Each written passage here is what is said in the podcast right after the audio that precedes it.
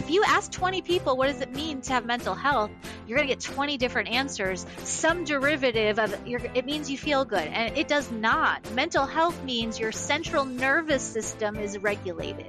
And nobody knows that because the mental health world is not teaching that because it's 30 years behind the curve, because that's how long it takes academia to catch up with the current science. So mental health is in your body, not your mind. You're listening to Oh Shit, I'm the Boss Now with your host, Jackie Koch, the podcast with all the tips and tools to help you succeed when all of a sudden you have the realization that you're the one in charge.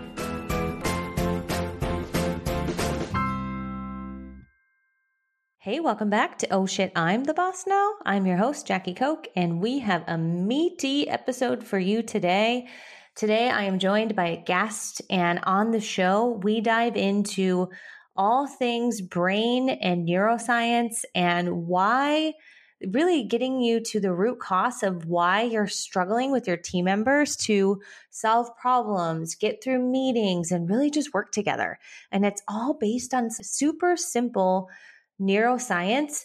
And there's tactical things that you can start to do immediately to start working better with your teams and work through some of those problems. So I know you're going to love the show and you're going to have some takeaways. Um, today, you're going to hear me chatting with Britt Frank. And a little bit about Britt is she received her undergrad from Duke University and a master's degree from the University of Kansas. She's a licensed neuropsychotherapist and trauma expert trained in IFS and SE. In addition to her private practice, she's also a speaker and an instructor at the University of Kansas, where she's taught classes on ethics, addiction, and clinical social work. She also is very open about some of the personal stuff that she's gone through, which kind of led her to doing the work that she does. So she was born and raised in New York. She struggled for more than two decades with chemical and behavioral addictions, eating disorders, depression, anxiety, OCD, you know, bad relationships, and complex PTSD. Eventually, she found her way out of the mess with a lot of help. Um, oh, and she says, and a brief stint in a religious cult and became a therapist. So she is incredible. She knows what she's talking about, both from academia as well as her own personal experience. I'm so excited that you get to listen in on this combo. Britt, thank you so much for coming on the show. I am so excited to dive in with you and, and chat all about a bunch of stuff with you today. So thanks so much for coming on. Thanks for having me. I'm excited to be here. So, would love to first start out if you could just give listeners a little bit of a background into what you do in the world and, you know, a little bit about your background. So I have on my website, like, here's my professional background, and here is the sordid personal story. So I want the personal one first. The personal one first. I usually use the professional one to build credibility. But okay, like, went, okay, we I, we can do your flow. We'll do your flow. so people don't tune me out. Like I went to Duke, but I was also addicted to meth, and I'm a licensed specialist clinical social worker with a post postgraduate specialization in trauma in the brain, and just a hot disaster of a human being, addiction addictions, eating disorders, um, really crazy making, terrible relationships, adult trauma, childhood trauma, just a mess of a disaster of a human trying to human. And in my getting better, I discovered, and I have a business background, all I want to do is nerd out on the brain and brain science and these very they're not easy, but they are not complex ways of if you, it's like driver's ed for the brain. If people knew this, their lives would work better. And it's better for everyone if your life works better. It's not altruism. It's like my life is better if your life is better. So everyone needs to know this. So I pivoted in my early 30s, went to grad school, got my degree, and um, my first book came out last year, The Science of Stuck, because everyone knows what it's like to be stuck. Not everyone identifies as, yes, I have this very high level mental health challenge, but everyone a decade in private practice plus everyone knows what it's like to be stuck. So that's i am a stuck specialist. You are a stuck specialist.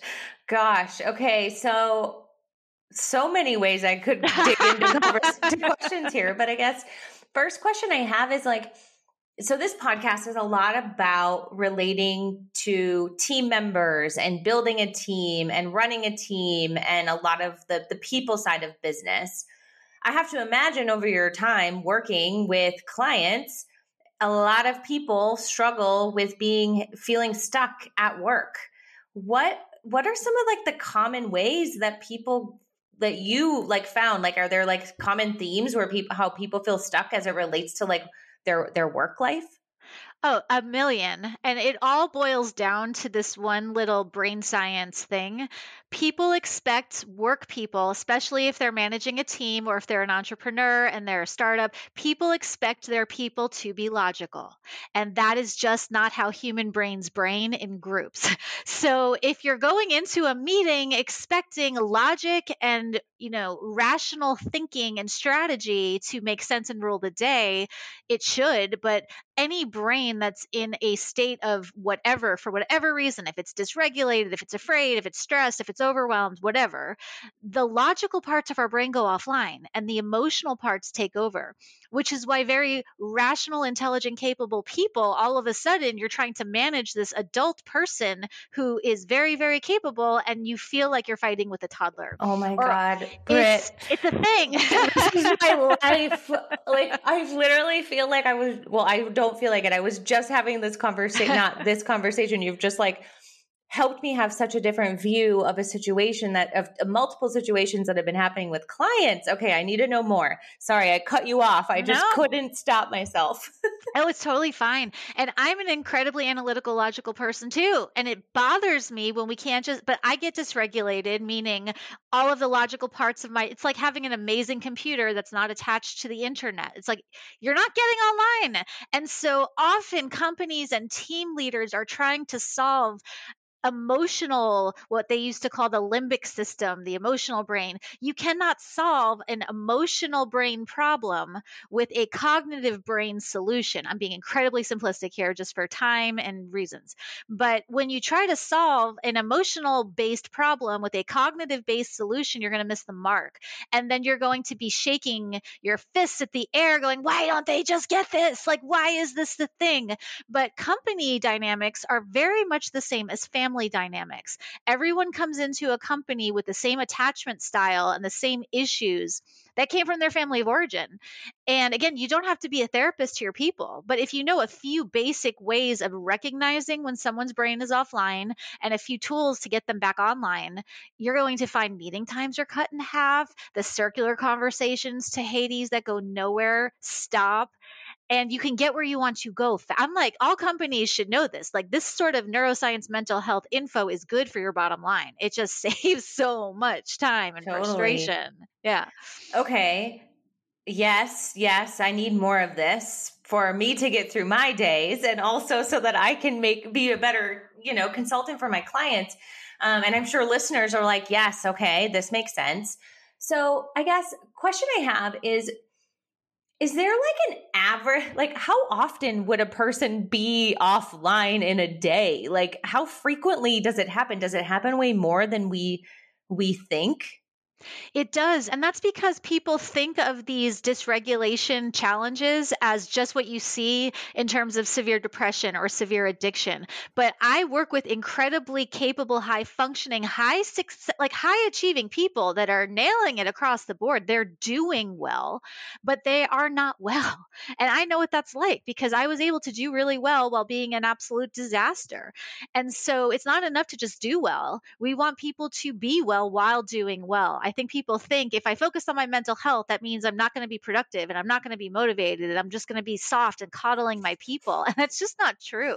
So I would say the problem is huge as evidenced by the current mental health crisis. Anyone who works with people in any capacity in the business world can look around and go, wow, we are not okay like this is not working especially with the pandemic and hybrid work and going back to the office. And again there are neuroscience reasons why people are spinning and you can't solve everything with these tools but you can get it from a 10 dialed down to a 4 which makes a very big difference. Oh totally totally. So when Oh my gosh, so many questions. I guess the question that I would have to that would well, first let's go into what are some of what are some of the the things that you can notice? Like what what might be happening where you can pinpoint that and first i want to talk about pinpoint somebody else and then how can you know when you're the one doing it? Because i would venture to guess most of the time a lot of the time the leader thinks it's somebody else but it's them Oh, how fun to just look at your own stuff first. So, I mean, really, the number one tell is if you are trying to solve a problem and you can see very clearly that this this is what it is. It's one plus one equals two, and this is what we need to do because I have found a lot of these problems that companies are facing are not the problems themselves. It's this communication breakdown of how do I get this person to see what I am seeing and to understand what I'm understanding because it's not always that complex. Nevertheless, here we are butting heads. So I would start with if you feel like you're having an irrational conversation and it's just this is not landing and you can feel that in your body. You can feel we all know what it's like to feel frustrated and to feel like like, no, you're not getting what I'm saying. And the number one mistake people make in that situation, if you're on the observing end, is trying to figure out why. Like, why are they not getting? It Doesn't matter why they're dysregulated. It doesn't matter what. That's my job. You don't need to know why their brain's offline to get it back on. And people think insight is the key to change, and it's not. You don't need to know why someone is spinning to get them to stop spinning. You don't need to know why someone's stuck to get them unstuck. Just noticing, wow, they are not here right now, which means all of my best logical things aren't going to work. I need to reach for a different set of tools. Yeah, for sure. And it is all, almost always communication based. Like, and and the problems are usually about. I mean, I'm repeating myself, but the communication. So so when you notice that somebody, okay, so it's like you can't have it's like it's not registering they're not seeing what's blind like directly in front of them. Sometimes it might is there time like i feel like there's a lot of times where it isn't that cut and dry where you're just like does this person like what's going on here? It's more like a are they totally understanding? It's like is there a way to get like what tool can you use if you're not sure? If you're kind of like i don't think this person is actually thinking well but i don't know. Like eh, are there tools you can do to like diagnose. I'm not diagnose, obviously. I know what you mean. You know what I mean. And it's tricky, right? Because the obvious tells are the fidgeting and the, you know, eyes not being able to hold a gaze. But again, there are a lot of incredibly capable people that have no tells whatsoever. And so not all solutions are cut and dry. But, you know, you can almost always feel when someone is is just not being rational and the number one tell that someone else is not being rational is when you're feeling all of those frustration and again this isn't an always every situation for every person. Sometimes you are being irrational sometimes they are but often if you're doing a self check first like is this my stuff? Is this their stuff? Like what is going on here? You can tell by your own level of frustration how online or offline someone is. But what happens is in our efforts to get someone to understand us, our brains go offline. And then you have two very smart people with no access to their intelligence duking it out for dominance. And then it becomes this power thing. And no one is consciously doing this. It's just, you can tell a meeting that should be 10 minutes is going for 90 people are not in their cognitive thinking minds.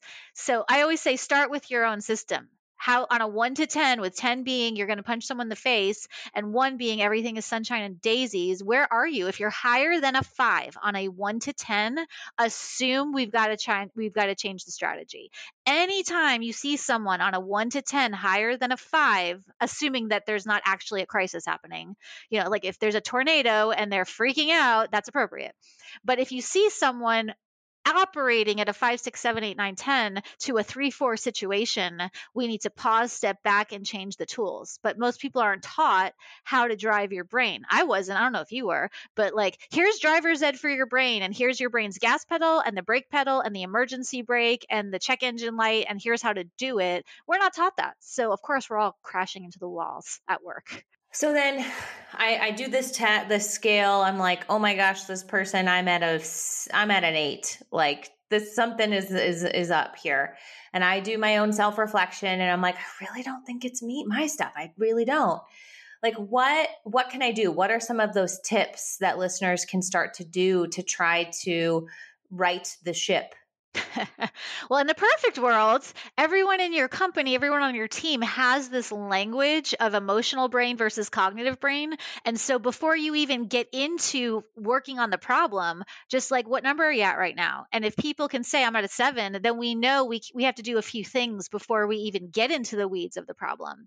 And so teaching people how to do that is very helpful. But assuming that hasn't happened, and now here we are, we're in the middle of the situation, the number one way to get someone's brain to come back online and people hate this because it sounds coddling, is to validate. Validating is not a synonym for agreeing. I can validate you with completely disagreeing with every single thing you're saying. It's validating is just I see you, I hear you, you make sense. I don't agree with it, but I get how you came to that conclusion. But people think if I validate, somehow I'm losing my power, somehow I'm co-signing on their thing. Somehow there's this zero sum game where if I validate, I lose it. But validation from a neuroscience perspective is going to deactivate that emotional reaction, get them back into their logic brain, and then you can get back into whatever it is you need to figure out. Yeah. I love what you said about setting the ground rules for how to have the conversation. It's like, well, I guess you didn't say that, but what that's like my, that's kind of my interpretation of it is like in your company, you should have operating procedures or ground rules and establish some vocab vocabulary and ways that you handle things because then you have that to go back to and it diffuses the situation right? Like I, i've tried so hard. I have a client of mine that um, has been struggling um, a few folks on the team have been struggling and to work together and i was like why don't you like why don't like have the meeting establish what you're going to do get their buy-in that they're going to allow you to to try some stuff and, and lay off a little bit for, for a little bit of time so you can try it out and tell them you're going to keep them up to date with what's going on and just ask them to give you space and then establish a code word that you can say to them if they're starting to encroach on what they've promised they're not going to do, right? And I feel like it's kind of the same thing as what you're saying. It's like if you do have that language, then it, it's like what number are you at? It like automatically pops them out and it makes it less about them as a person. Yes. And more yes, yes, about yes. the situation having a structure for a hard conversation is almost always going to prevent much of the relational shenanigans that we see but it takes effort and it takes but once you have a structure and a containment eh, when you have the infrastructure to hold whatever needs to happen it works so much better. And i appreciate that the corporate world is on board with this mental health matters but the the pendulum has overcorrected a bit where now people are being told you have to have empathy and you need to bring your feelings to work and everyone needs to be you know, com- like communicating their traumas. And that's just not how it should go. The bringing yourself to work does not mean expressing every feeling and every hard thing you know that's why i like the number system. You know how are you on a 1 to 10 i can say i'm at a 2 without going into i don't like the phrase trauma dumping because it's kind of shamey but i do understand that that is a thing people think they need to do. I need to share all of my stuff with my team and during a team check-in i need to just say here's everything that's going wrong and our managers need to have you don't need to have empathy to validate. You do not i like empathy empathy's great but you can be a sociopath and validate someone and help them redirect their brain from emotional to cognitive. You don't, sometimes there's just not enough hours in the day to have empathy for every person and every situation. But that's not the thing that changes this dynamic. It's skill, not empathy. It's structure, not the feelings work. And it's having a system and not having to just sort of now have this mess of feelings. Like we can bring our feelings to work, fine, but we don't need to express them all. That's that's the key. I'm so I'm so glad that you brought that up because I do feel like the word mental health has almost lost its weight because it's being just thrown around as ex- like I'm not saying all the time and so listeners like I really hope I don't offend but I do think that there's times where people use it as an excuse or it's or it's even just like they don't know what it means. It's not defined well, I guess, is maybe what I mean. Exactly. Yes. And that's our industry. And again, I am, a sexual assault survivor. I take psych meds. I've been in therapy my whole life. I am the first person to say I am not unkind or not understanding the depth of this problem. But you're so right. If you ask 20 people, what does it mean to have mental health? You're going to get 20 different answers. Some derivative of it means you feel good. And it does not. Mental health means your central nervous system is regulated. And nobody knows that because the mental health world is not teaching that because it's 30 years behind the curve curve because that's how long it takes academia to catch up with the current science. So mental health is in your body, not your mind. And that's what's hard about this topic as a leader at times because you don't know what to do. Like, okay, just take another day off or like take a, a, mental health day. That doesn't solve the problem. Like having a headspace membership to meditate does not is not solving the problem, right? And and and it's hard to know what to do. So what I'm hearing is some of the things that you're saying on things to do is like set some of those those have the discussion around how do we have these conversations and and setting setting up some of those things is what um, I'm hearing that that definitely I think would be help is going to be helpful for me as well as I'm sure listeners. Is there anything else that you think is crucial for businesses in general to do to support, you know, their teams like well-being? And none of again, none of this includes be a therapist to your people. You want to be a broker of resources, but you don't need to be a therapist, which means you don't need to ask them what's wrong. You don't need to ask them what's going on. Just saying and seeing this is where we're at can sometimes be enough. And the the tool slash hack that I'm going to share again is annoying. It's sort of like eye roll. Do I have to do this? And the answer is yes, because your alternative is to waste time, energy, and money not doing it. And it's find out how the people on your team would feel. I remember when I was in the business world, I had a very nice but very stoic boss who would say come to my office and i would see everyone would see these emails and we would all think we were getting fired. And so i remember saying to him like hey if you're not actually firing us can you put a smiley can you use some sort of punctuation to indicate that like everything is cool i just need to have a talk about whatever, that actually made a huge difference because when your brain is not dysregulated, you're going to have more productivity, more motivation, you're going to work faster, you're going to work smarter, and finding out from your people, hey, if I need to have a conversation with you, what's the best way to approach you? Like what and here are your options. You know, do you want to call? Do you want an email? Do you want to text? Do you want to have a video call? You don't need to reinvent the wheel. Give them four choice anywhere choices are present, your brain is going to react with less overwhelm and less explosions. So give choices. And they don't, this is sort of like having kids. Do you want broccoli or spinach? Like you're eating your vegetables, but the presence of choices deactivates our impulse to go offline.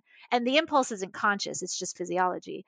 So give your people, ask them, how would you like me to approach you if I have to confront you? What time of day are you less likely to feel spinny. Like if we have to have a hard conversation, is it better first thing in the morning? And that's again, it's not about coddling your people, it's about being strategic and skillful so you only have to do it once and you don't have to have circular things that go nowhere. Those are really oh frustrating. Gosh.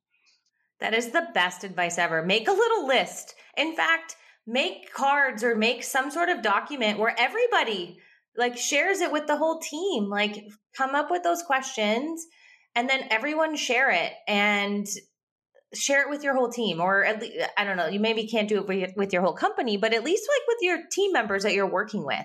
And that's huge. That is great advice. I love that. Thank you. And people that. push back. They're like, we don't have time to deal with like, you know, Joe likes to talk at lunch and, you know, Sue likes to talk. But again, the alter what's the alternative? You can do the work on the front end of developing the skill to understand how people's brains brain or have a company full of dysregulated people. Like you're actually going to save time by investing time in doing it this way. I didn't make the rules. That's just brain science. Mm-hmm. So then like would the same be true about, I think another aspect of mental health in the workplace is like overworked or like not like there's just too much work for me to get done. Um, my boss isn't listening to me. Like they're just putting more on my plate or you know i guess would you say there's a way to solve for that as well? Is and would that be like asking questions and giving choices? Or i guess how what would be your advice in that area so, real talk, not every boss or manager or team leader cares. if they're overworking. And so that might be that your choice points, if you're on the receiving end, are to stay and accept that this is a toxic work environment. And as long as, and again, not everyone has the luxury. If you have kids to feed, if you have aging parents, you can't just up and leave. But you, if you know that this is not going to change and you are not working with people who care about making it safer and more efficient, then your choices are to stay or to go. And if you're going to stay, we need to find more support outside of work to make work bearable. So that's the first thing. Sometimes people don't want to change, and then you have a choice to stay or go. And that's unfortunate. The other one, though, is if you do have people that are willing, then again, having these conversations to create the structures on the front end. The overwork thing that's as a team leader that's your responsibility to know if you're overworking your people and making it safe for your people to tell you that. But that's not always the case especially if you're a team leader that's reporting to someone that's reporting to someone that's demanding this level of output or else everyone is getting fired. Sometimes the reality is the work level is impossible and we either need to lean into it or look elsewhere. And that sounds so harsh but that's that's just the reality if we can change it let's change it but some things aren't changing yeah for sure. I guess if you're listening if for listeners listening to the show i would i mean if you're listening to a podcast on like how to be a good boss i have to imagine you're at least trying. Um so i guess i would say like do the work to really understand how much time work takes to understand bandwidth constraints and and you know, I would, I, I would, I, I'm kind of just thinking on the fly here, but I guess you could like come up with choice options of like, okay, this needs to get done. Like help them prioritize is almost kind of like a giving them choices, right? Like, um, or negotiating timelines, you know, those types of things for sure and help. knowing when they work the best. Like I am really good at having a mountain of tasks on my plate first thing in the morning. I will not do that same mountain of tasks in any way at the same speed or efficiency or skill if it's two in the afternoon. And so if you have to load someone up on work work life balance is a total myth. Anything that's worth doing is going to disrupt your balance. So that's saying to someone, not glossing it over with, hey, it's going to be a great day. It's saying to them, this is going to be a terrible day. You are going to have a bad day. I get that. I see that. I want to support you through it. When is the best time of day for you to do the the worst of the heavy lifting here. And then working with that person's system and most people don't have the wherewithal to know that for themselves. So as a trauma informed mental health informed neuroscience informed team leader or boss knowing you might have to coach them on actually considering when is my best time? Like after lunch is not a good time for this and before breakfast is not a good time for that. And then it is about strategizing how to divide the workload instead of here's the task, off you go, because most people won't know how to do that. Well, I think I have a topic for your next book.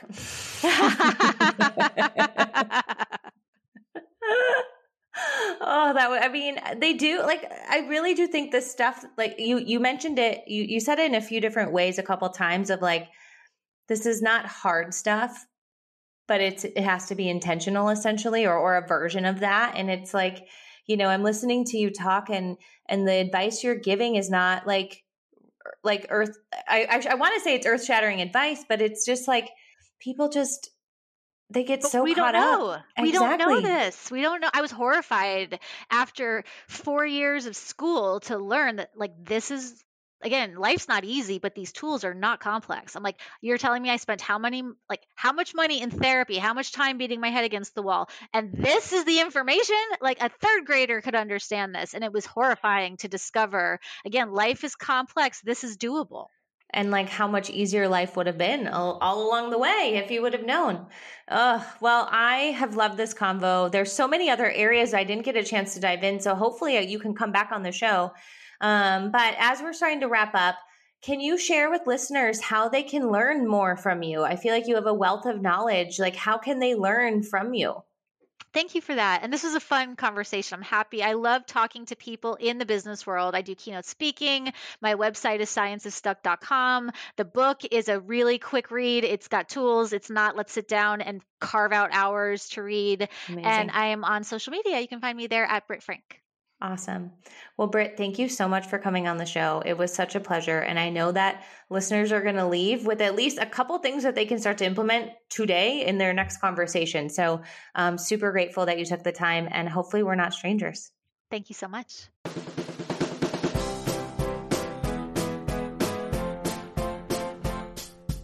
Your business needs strategic people leadership much earlier than you think. And lucky for you, over at People Principles, we've got you covered. We have launched some fractional head of people services where you can get a fractional head of people for a monthly retainer to help support you in managing the people side of your business. Perhaps you need more intense stuff where maybe you need some processes built out from scratch. You need to implement a performance review process, a handbook, a employee feedback survey. There's so many different things that you need. Well, I guess not so many, eight core things you need in your business and we can build that out for you. So go check out our fractional head of HR and people operations services at peopleprinciples.co.